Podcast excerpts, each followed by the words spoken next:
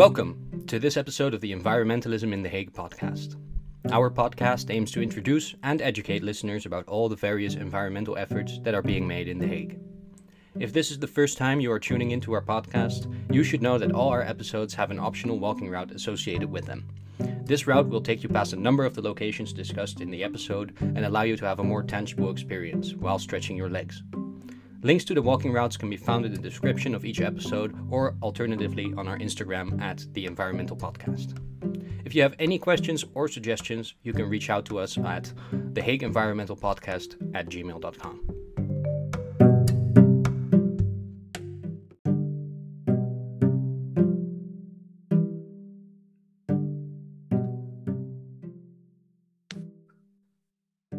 The next location is right across the street from the two ministries.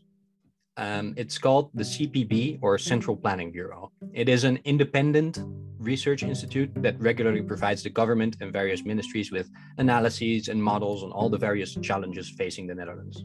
While climate adaptation and, and environmentalism are just a relatively small part of their work, they still play an important role in these issues. The government uses the advice provided by this institute, among other institutes, to give shape to their policies. The CPB also works with important international parties, such as the International Monetary Fund and the Organization for Economic Cooperation in Europe, in order to stimulate a global approach for the purpose of tackling global challenges, such as environmental ones. As mentioned, the CPB is not the only institute that provides the government with information. Other examples are the CBS, which is the Central Bureau of Statistics, and the PBL, which is the Planning Bureau for the Living Environment, roughly translated. Both of which, both of these other um, institutions also have their main offices in The Hague. And uh, these types of semi independent organizations are often responsible for providing the government with the information that they use in their debates in parliament. And they play a very important role in the development of environmental policy.